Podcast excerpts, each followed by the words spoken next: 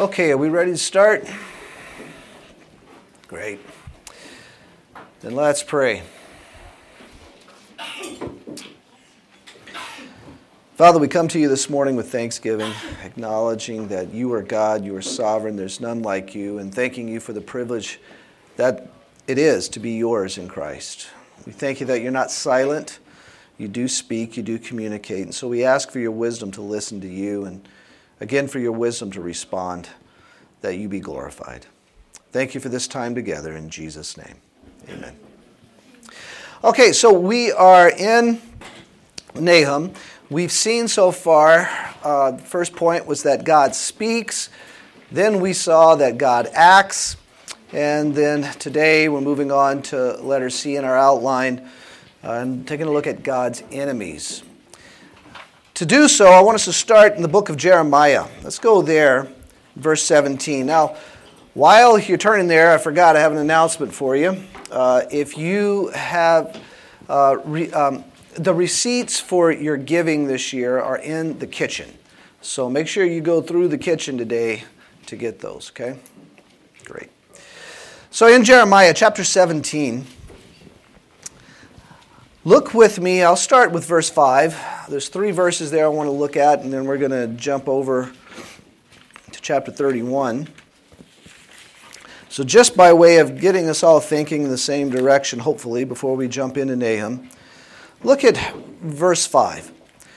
Thus says the Lord Cursed is the man who trusts in mankind and makes flesh his strength, and whose heart turns away from the Lord. And then verse 7 Blessed, so cursed in verse 5, now verse 7 Blessed is the man who trusts in the Lord and whose trust is the Lord. So cursed and blessed. Uh, interesting question, just very straightforward, that was asked in the Bible Knowledge Commentary. It goes like this If the way of blessing and cursing are so clear, why would anyone choose the path of sin? Any ideas? Why would we do that? Okay, we're sinful. Maybe pride lets us think we can just do what we want to. Okay, so the pride. Yeah, we're sinful, we're prideful. Our flesh is constantly fighting against the Holy Spirit. Our flesh constantly fighting against the Holy Spirit. I, you're, I, I appreciate your answers. You're, um, you're, you're a, a, little less tactful than I am when deal, with dealing with my sin. you know, I'm pretty good. But look at verse 9. We find the answer. The heart is more deceitful than all else and is desperately sick. And, you know, the King James and the New King James both say the heart is desperately wicked. Who can understand? And, you know, I, I, it's just so easy for us to gloss over and not really think about this, but that word sick, that, you know, that the King James and New King James translate as wicked, what it means, you look at the study of the word a little bit, and you find that it's literally incurable.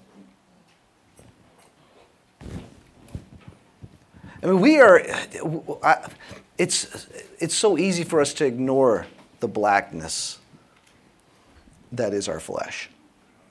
Just how deep and dark and black and, and, and, and just horrible. I mean, it's just, who can understand? Yeah. I was just going to say that when you first asked the question, I think for Christians, sin is insanity. Mm. Yeah, but it, we know we have the opportunity to not sin. Right. And we know the benefits of not sinning, and yet we sin. That's It is. And it's, it's so dark, it's incurable. So now go to Jeremiah 31. I mean, this is this is a really bad situation. and so look here in 31, look, look at the remedy. that God has for this. In verse 33, but this is the covenant which I will make with the house of Israel after those days, declares the Lord. I will put my law within them, and on their heart I will write it. And I will be their God, and they shall be my people. The remedy is not found in, in the flesh that is desperately wicked, that is desperately sick. The remedy is found with God alone. Do we, do we recognize just how black and how dark we are in the flesh? So, with that, let's go to Nahum chapter 1. And let's look again. I know it seems like we're never getting past these verses, and it's because we haven't gotten past these verses. I want, we'll start in verse 2. We're going to read verses 2 to 8 again. A jealous and avenging God is the Lord. The Lord is avenging and wrathful. The Lord takes vengeance on his adversaries, and he reserves wrath for his enemies. The Lord is slow to anger and great in power, and the Lord will by no means leave the guilty unpunished. In whirlwind and storm is his way and clouds are the dust beneath his feet. He rebukes the sea and makes it dry. He dries up the rivers of Bashan and Carmel uh, wither, the blossoms of Lebanon wither. Mountains quake because of him, and the hills dissolve. Indeed, the earth is upheaved, and by his presence, the, the world and all the inhabitants in it who can stand before his indignation? Who can endure the burning of his anger? His wrath is poured out like fire, and the rocks are broken up by him. The Lord is good. Isn't that interesting? After all of that, bam, bam, bam. The Lord is good. A stronghold in the day of trouble. And he knows those who take refuge in him. But with an overwhelming flood, he will make a complete end of its site, of Nineveh's site, and will pursue his enemies into darkness.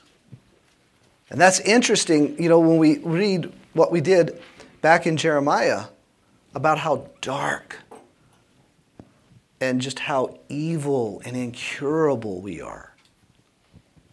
But we see here that God will pursue his enemy into darkness. Now, with all of that, I want us to pay attention to the word found in verse 2, right at the end enemies. Enemies. We're going to spend some time this morning looking at the enemy of God. Now, what constitutes the enemy of God? Well, throughout history, you know, mankind has had no problem identifying our enemies. You know, we, we understand what an enemy is, and we're quick to identify them throughout history. I don't think anybody in this room would disagree that this is an enemy, that Hitler was an enemy. And with that, we continue on. We have no problem agreeing. You know, those of us who can remember the Cold War, seems strange to say that, can remember the Cold War no problem. Stalin is an enemy. And then we get a little closer to our time, no problem. Bin Laden is an enemy. But are we as quick to recognize probably the biggest enemy you and I have to face? Yep. Ourselves. Do we really understand how black, how dark, how desperately sick we are in and of ourselves? And Paul says it how? There's nothing good in me. That is in my flesh. But we live like not everything is great about me. But he says, no, there's nothing. And so, really, I mean, again, the message of the prophet, just really uplifting. you're black, you're filthy, you're incurable, you're an enemy of God. Remember the story of David, you know, the, the man after God's own heart.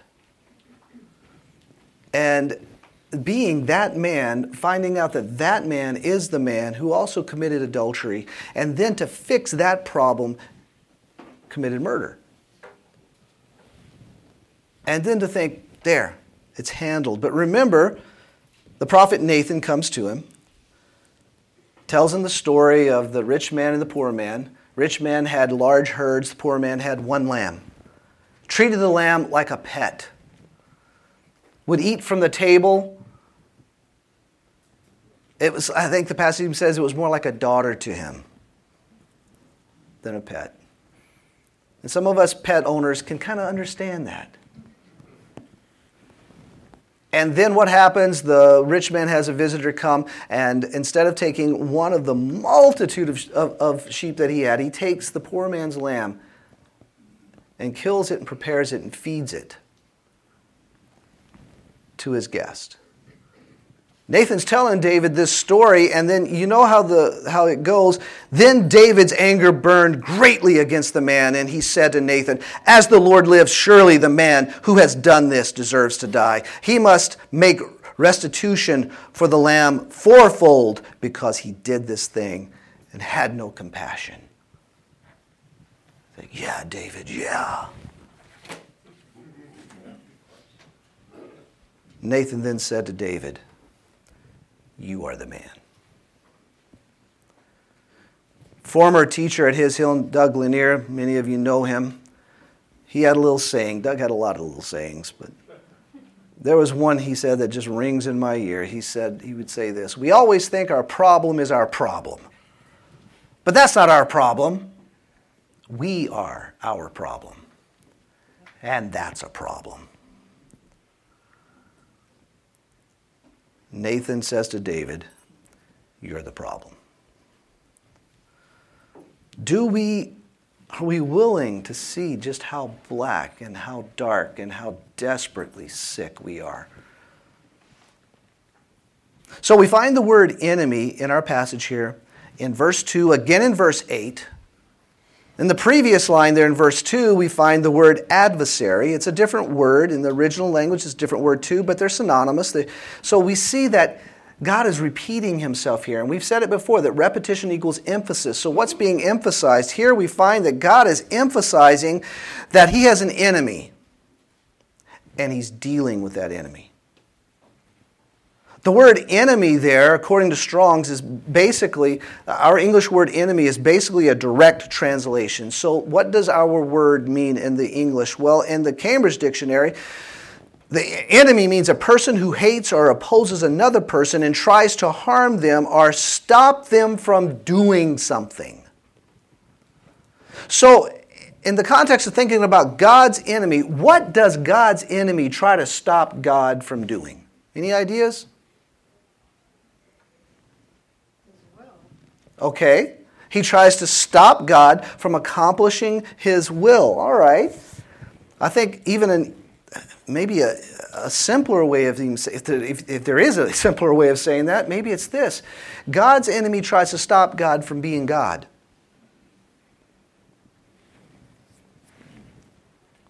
And how does he do that? By yielding to and being in league with Satan. Turn with me to a couple of passages. Go back to Isaiah chapter 14.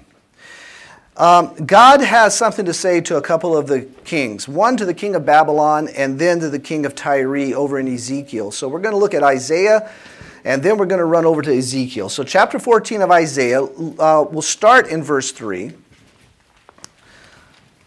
And here we go. It reads like this and it will be in the day when the Lord gives you rest from your pain and turmoil and harsh service in which you have been enslaved. So he's talking to the nation that will be enslaved.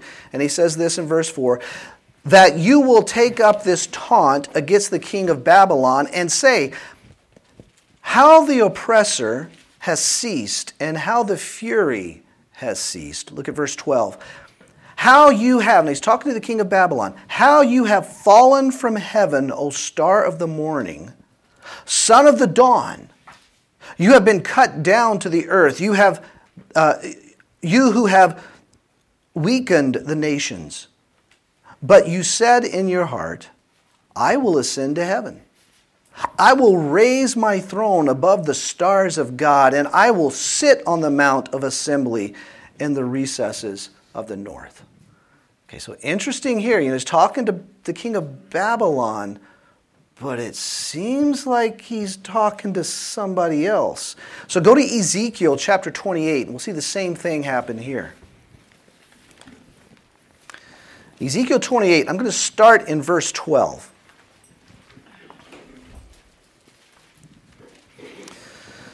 Ezekiel 28, verse 12. Son of man, take up a lamentation over the king of Tyre. So he's, this is to the king of Tyre. And say to him, Thus says the Lord God, you had the seal of perfection, full of wisdom and perfect in beauty. You were in Eden. Isn't that interesting? King of Tyre was in Eden the garden of God. Every precious stone was your covering. And then he names all the stones. Verse 14 You were the anointed cherub over, uh, who covers, and I placed you there. And you were on the holy mountain of God. You walked in the midst of the stones of fire. You were blameless in your ways from the day you were created until the unrighteousness was found in you. By the abundance of your trade, you were initially filled with violence and you sinned. Therefore, I have cast you as profane from the mountain of God, and I have destroyed you, O covering cherub. From the midst of the stones of fire, your heart was lifted up because of your beauty. You corrupted your wisdom by reason of your splendor. I cast you to the ground. I put you before kings that they may see you. These are interesting passages, aren't they? The first one addressed to the king of Babylon, the second one addressed to the king of Tyre. But as you read through the address to these two kings, who does it sound like God's talking to? Satan. These two passages deal immediately with the kings of Babylon and Tyre, but obviously they simultaneously, simultaneously describe the two rulers' source of their wickedness. And that would be Satan.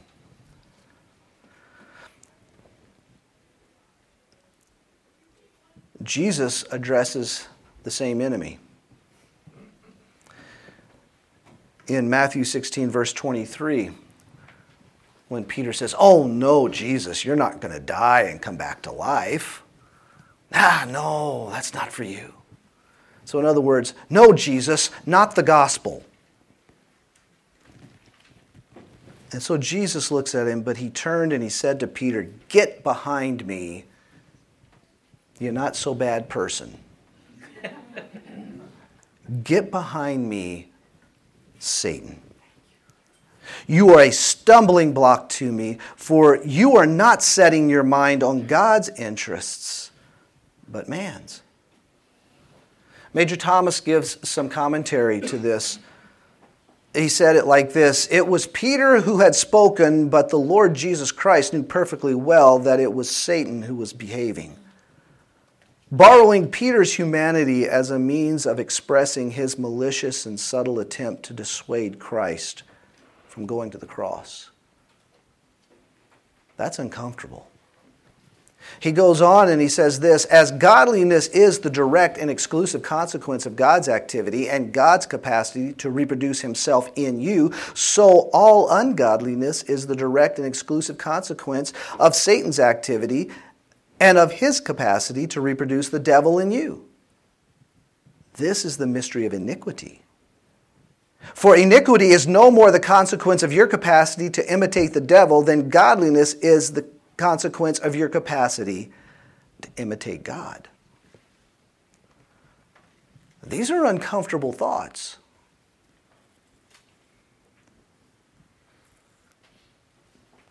But what is it that, again, Paul says in Romans 7? I'll read it to you from 18 to 20. Verses 18 to 20 of Romans 7 says this Paul says, For I know that nothing good dwells in me, that is, in my flesh. Nothing good dwells, that is in my flesh. Why is it that we are, as evangelicals, we're so quick to tell people there's nothing in you that can save yourself? But then, as Christians, we're so quick to say, what? Try harder. Colossians 2 6, as you therefore have received Christ Jesus the Lord, so walk in him. So the way we live is the way we enter into this life. For the good that I want to do, I do not do, but I practice the very evil I do not want. But if I am doing the very thing I do not want, I am no longer the one doing it.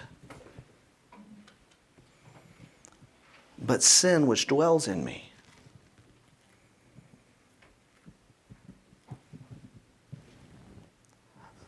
The Amplified Bible puts it like this For I know that nothing good dwells within me, that is, in my flesh. I can will what is right, but I cannot perform it. I have the intention and urge to do what is right, but no power to carry it out. For I fail to practice the good deeds I desire to do, but the evil deeds that I do not desire to do are what I am ever doing. Now, if I do what I do not desire to do, it is no longer I doing it. It is not myself that acts, but the sin principle which dwells within me, fixed and operating in my soul. I mean, we are either giving ourselves by faith to Christ to live his life in us, or we are giving ourselves by faith to Satan to live his life in us. It's worse than we think.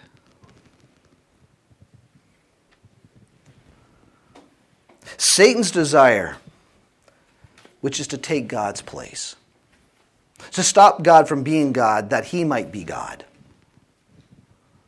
is exactly what he uses when he tempts Adam and Eve in the garden. Remember the wording in, chap- in chapter 3 and verse 5? For God knows that in the day you eat from it, your eyes will be opened and you will be like God,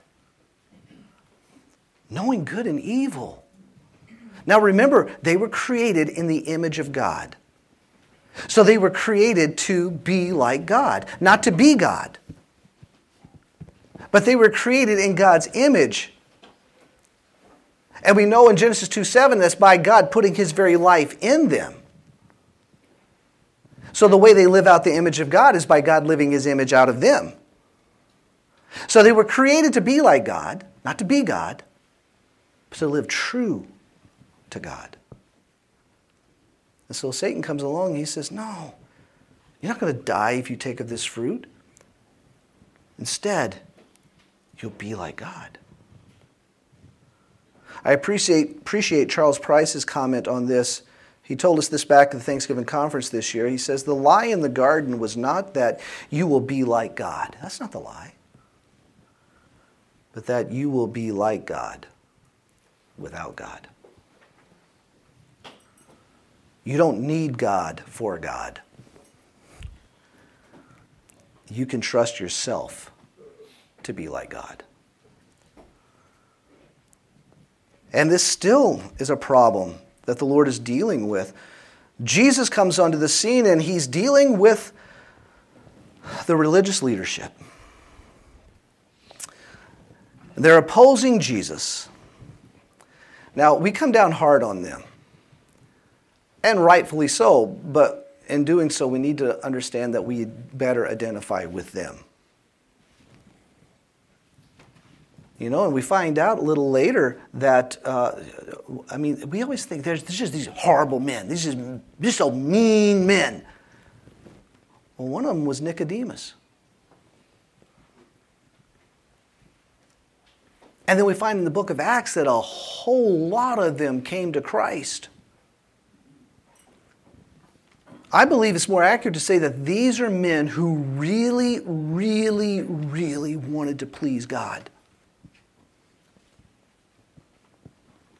And the way by which they went about it was to look, and tr- look to and trust themselves. And they built a whole system around themselves that they could live by. And so, what did Jesus tell these men who were really trying to be good? What did he say to them? You are of your father, the devil. And you want to do the desires of your father. He was a murderer from the beginning and does not stand in the truth because there is no truth in him. Whenever he speaks a lie, he speaks from his own nature, for he is a liar and the father of lies. This should make us feel uncomfortable. That's the message of the prophet. God's enemy is Satan. And in our book, we find that God's enemy is Satan and Nineveh. Nineveh was his, Satan's, willing vessel, which makes him an enemy of God. And now, from these New Testament verses that we've just been looking at, we find that the same thing can be true of us as well. You and I can be the enemy of God. And it is a dark, black, desperate, incurable situation in and of ourselves. But how often will we run to that diseased source to be our hope?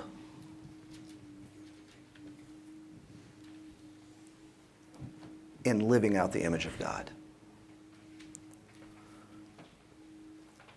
Well, what's the destiny of God's enemy? Now that we've identified God's enemy, what is the destiny of God's enemy?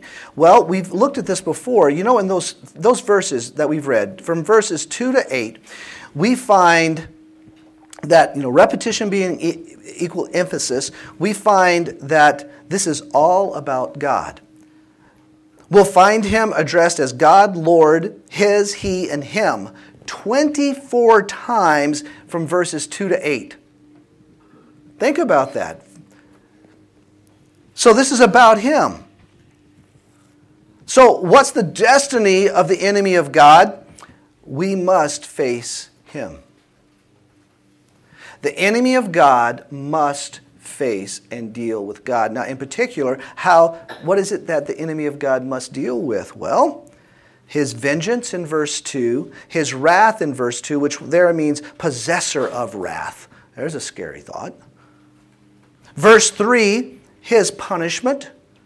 And 6, his indignation and his anger, and again his wrath, and there it means heat or rage. Verse 8, God will bring Nineveh to a complete end. And then again in verse 8, the enemy of God must deal with God's pursuit. And look how it reads there again at the end. And he will pursue his enemies into darkness. We've been talking about this darkness that is our flesh, this incurable disease that is us. And then we read this that he will pursue his enemy into the darkness what we have identified as being hopeless, God goes there. Isn't that incredible? The enemy will not stand against God.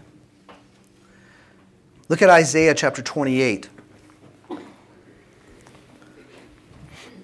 The context here is that Israel has been, uh, they're under the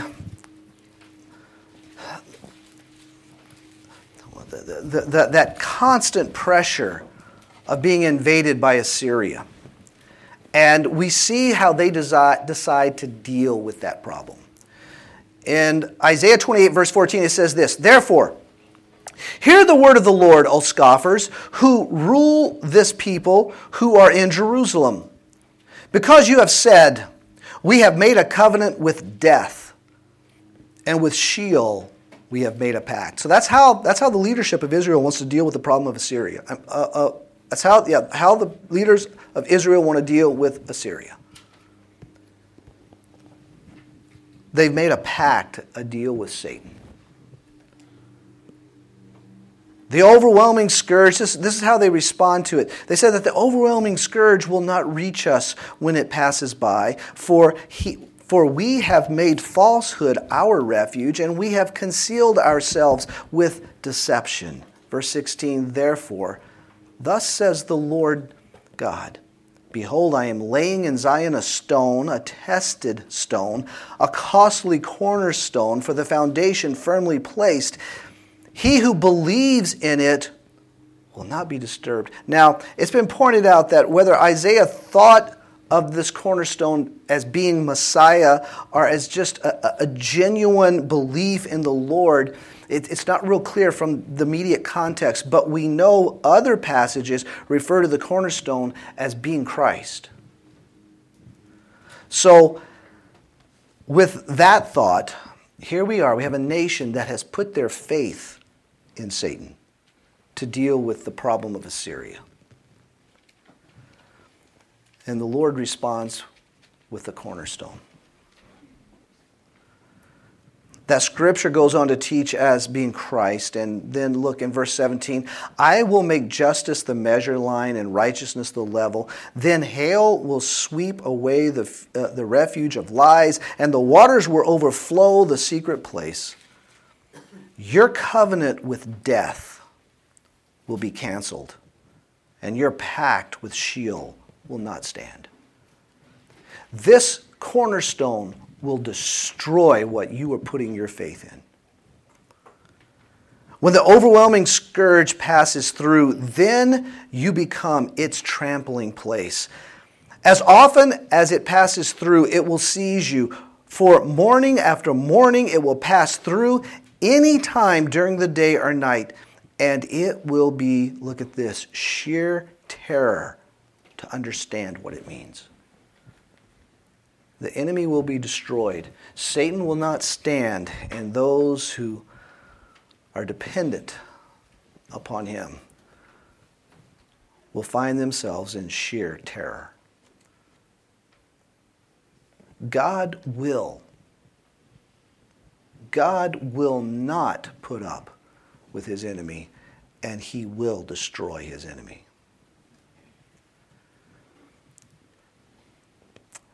And that's for our good. Do you ever have that happen with your, with your mom or your dad? You know, you, you get a spanking, and they say, it hurts me more than it hurts you. And then they say this it's for your good. Satan will destroy, I mean, sorry, very sorry. God will destroy us. The cornerstone has been placed. And to what degree will he pursue this? Hebrews 2:14 description of Christ therefore since the children share in flesh and blood he Christ himself likewise also partook of the same that through death he might render powerless him who had the power of death and that is the devil God will pursue his enemy into the darkness and so we find that there is hope in God's sovereignty, in His rule. And so there is a reality for God's people in this battle. It's found again in verse 7. The Lord is good, a stronghold in the day of trouble, and He knows those who take refuge in Him. There's three words I want us to look at in this verse. The first one, in looking at God's goodness, the first word I want us to look at is the word stronghold. And the word stronghold simply means a fortified place. Isn't it interesting that God is addressing the city of Nineveh? And we, in our introduction, we looked at this city. And we saw that this was the seat of power of this great empire that had ruled for an incredibly long time. And that God brings down in one night.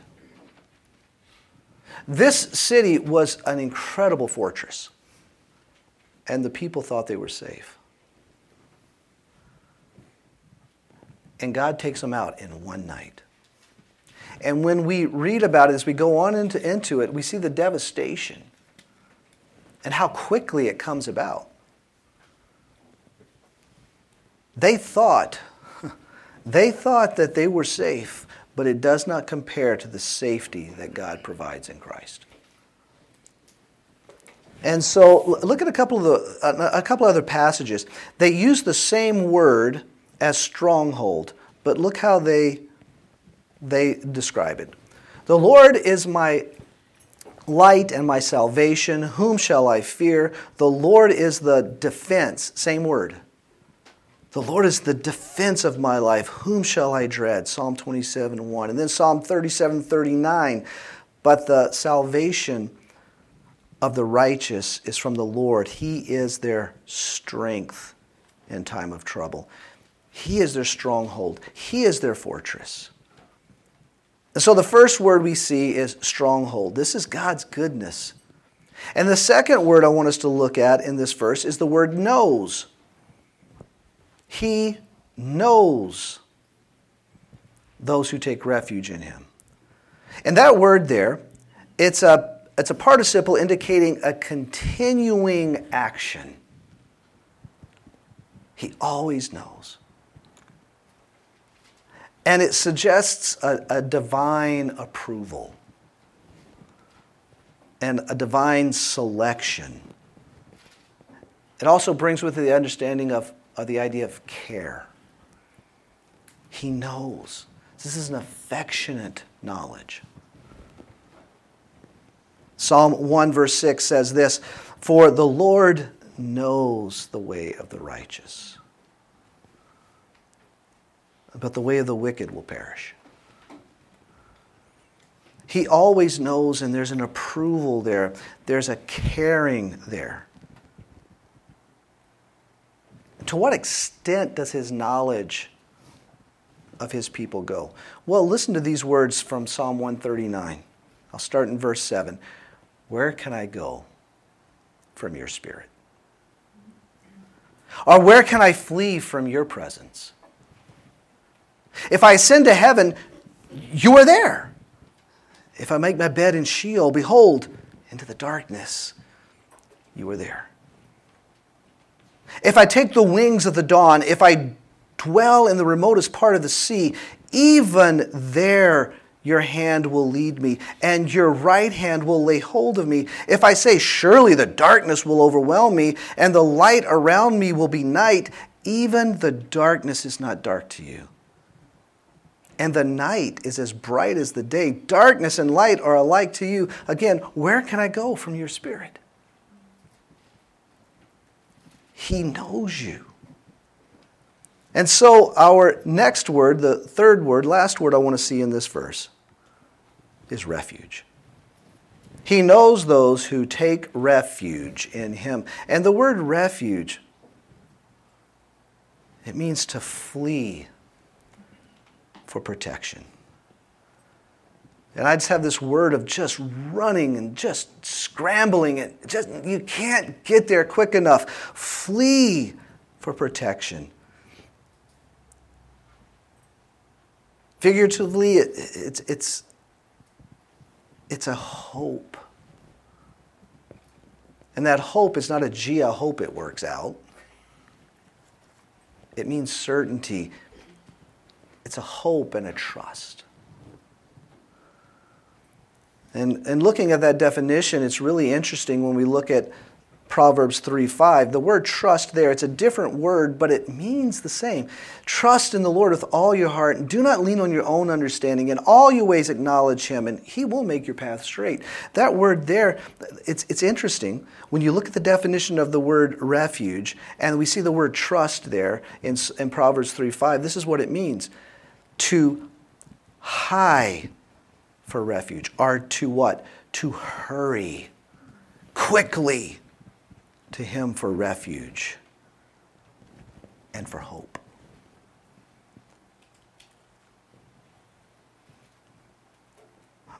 There is nothing that we as believers in Christ can do that will undo what God has done with this darkness in Christ.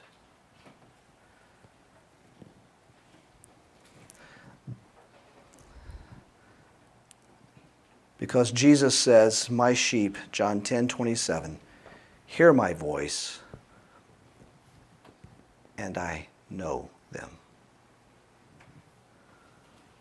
And they follow me, and I give eternal life to them, and they will never perish. And no one will snatch them out of my hand. Jesus protects those he knows. He is our stronghold. He is our refuge. There's been several people in my life that have demonstrated this in an incredible way, and it was at the moment of death. My father in law, my brother in law, my mom, my dad and then somebody that a lot of us know in this room, maybe would remember, some of us older people, Gary Spatafora. Now, not one of these are an example of perfection in and of themselves. With my father in law and with my brother in law, I had some really intimate time with them just before they died. And they, you know, they were clear you know, was, uh, they knew, and they did not hide it, that they did not live a perfect life, that they often lived as though they were the enemy because they were the enemy of God.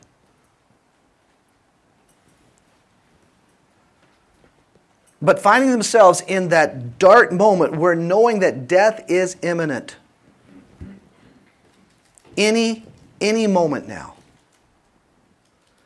There was such peace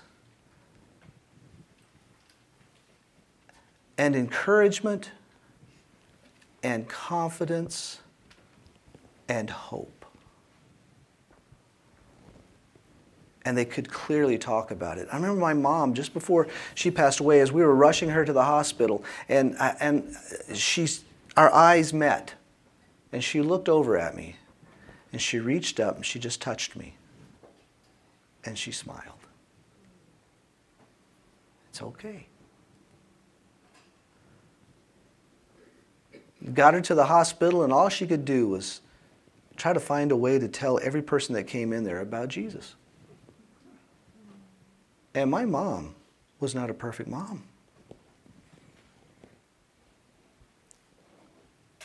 But there was a blackness in her that she battled with every day. My dad with Alzheimer's. Mine completely gone. And you'd walk into that room, and sometimes you could just see the darkness. You could see the blackness, just the emptiness. But you start to sing a hymn, and he starts to, he couldn't remember what happened 20 minutes ago, but he could remember the words and sing with you. Read scripture to him and look up and see that he's mouthing the words with you. When he passed away, I couldn't be there with him. I was teaching somewhere else. I was trying to get back. I couldn't. Charlie being the good friend that he is, as soon as he found out, he took off to be with my dad. And he said, even though my dad was in the shape that he was in, Charlie said he couldn't describe it, but it was obvious that there was a peace, there was a connection there with what Charlie was talking and reading to him about. The darkness that God goes into for those that are His and then Gary Spatafora in the front of the auditorium on a third Sunday potluck. While everybody is getting ready, and Gary's been diagnosed, and we all know that he'll die within days.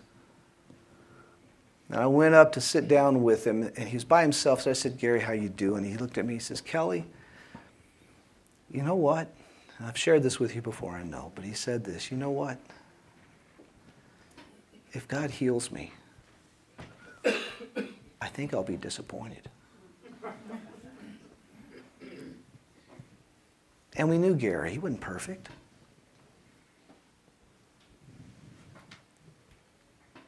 But he had a hope. And he ran to it. Now, can you imagine in the darkness of our flesh? Can you imagine not having a place to flee to? We are dark. We are black.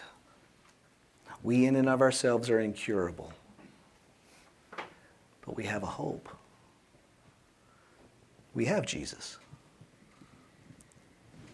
So let's flee. Any thoughts?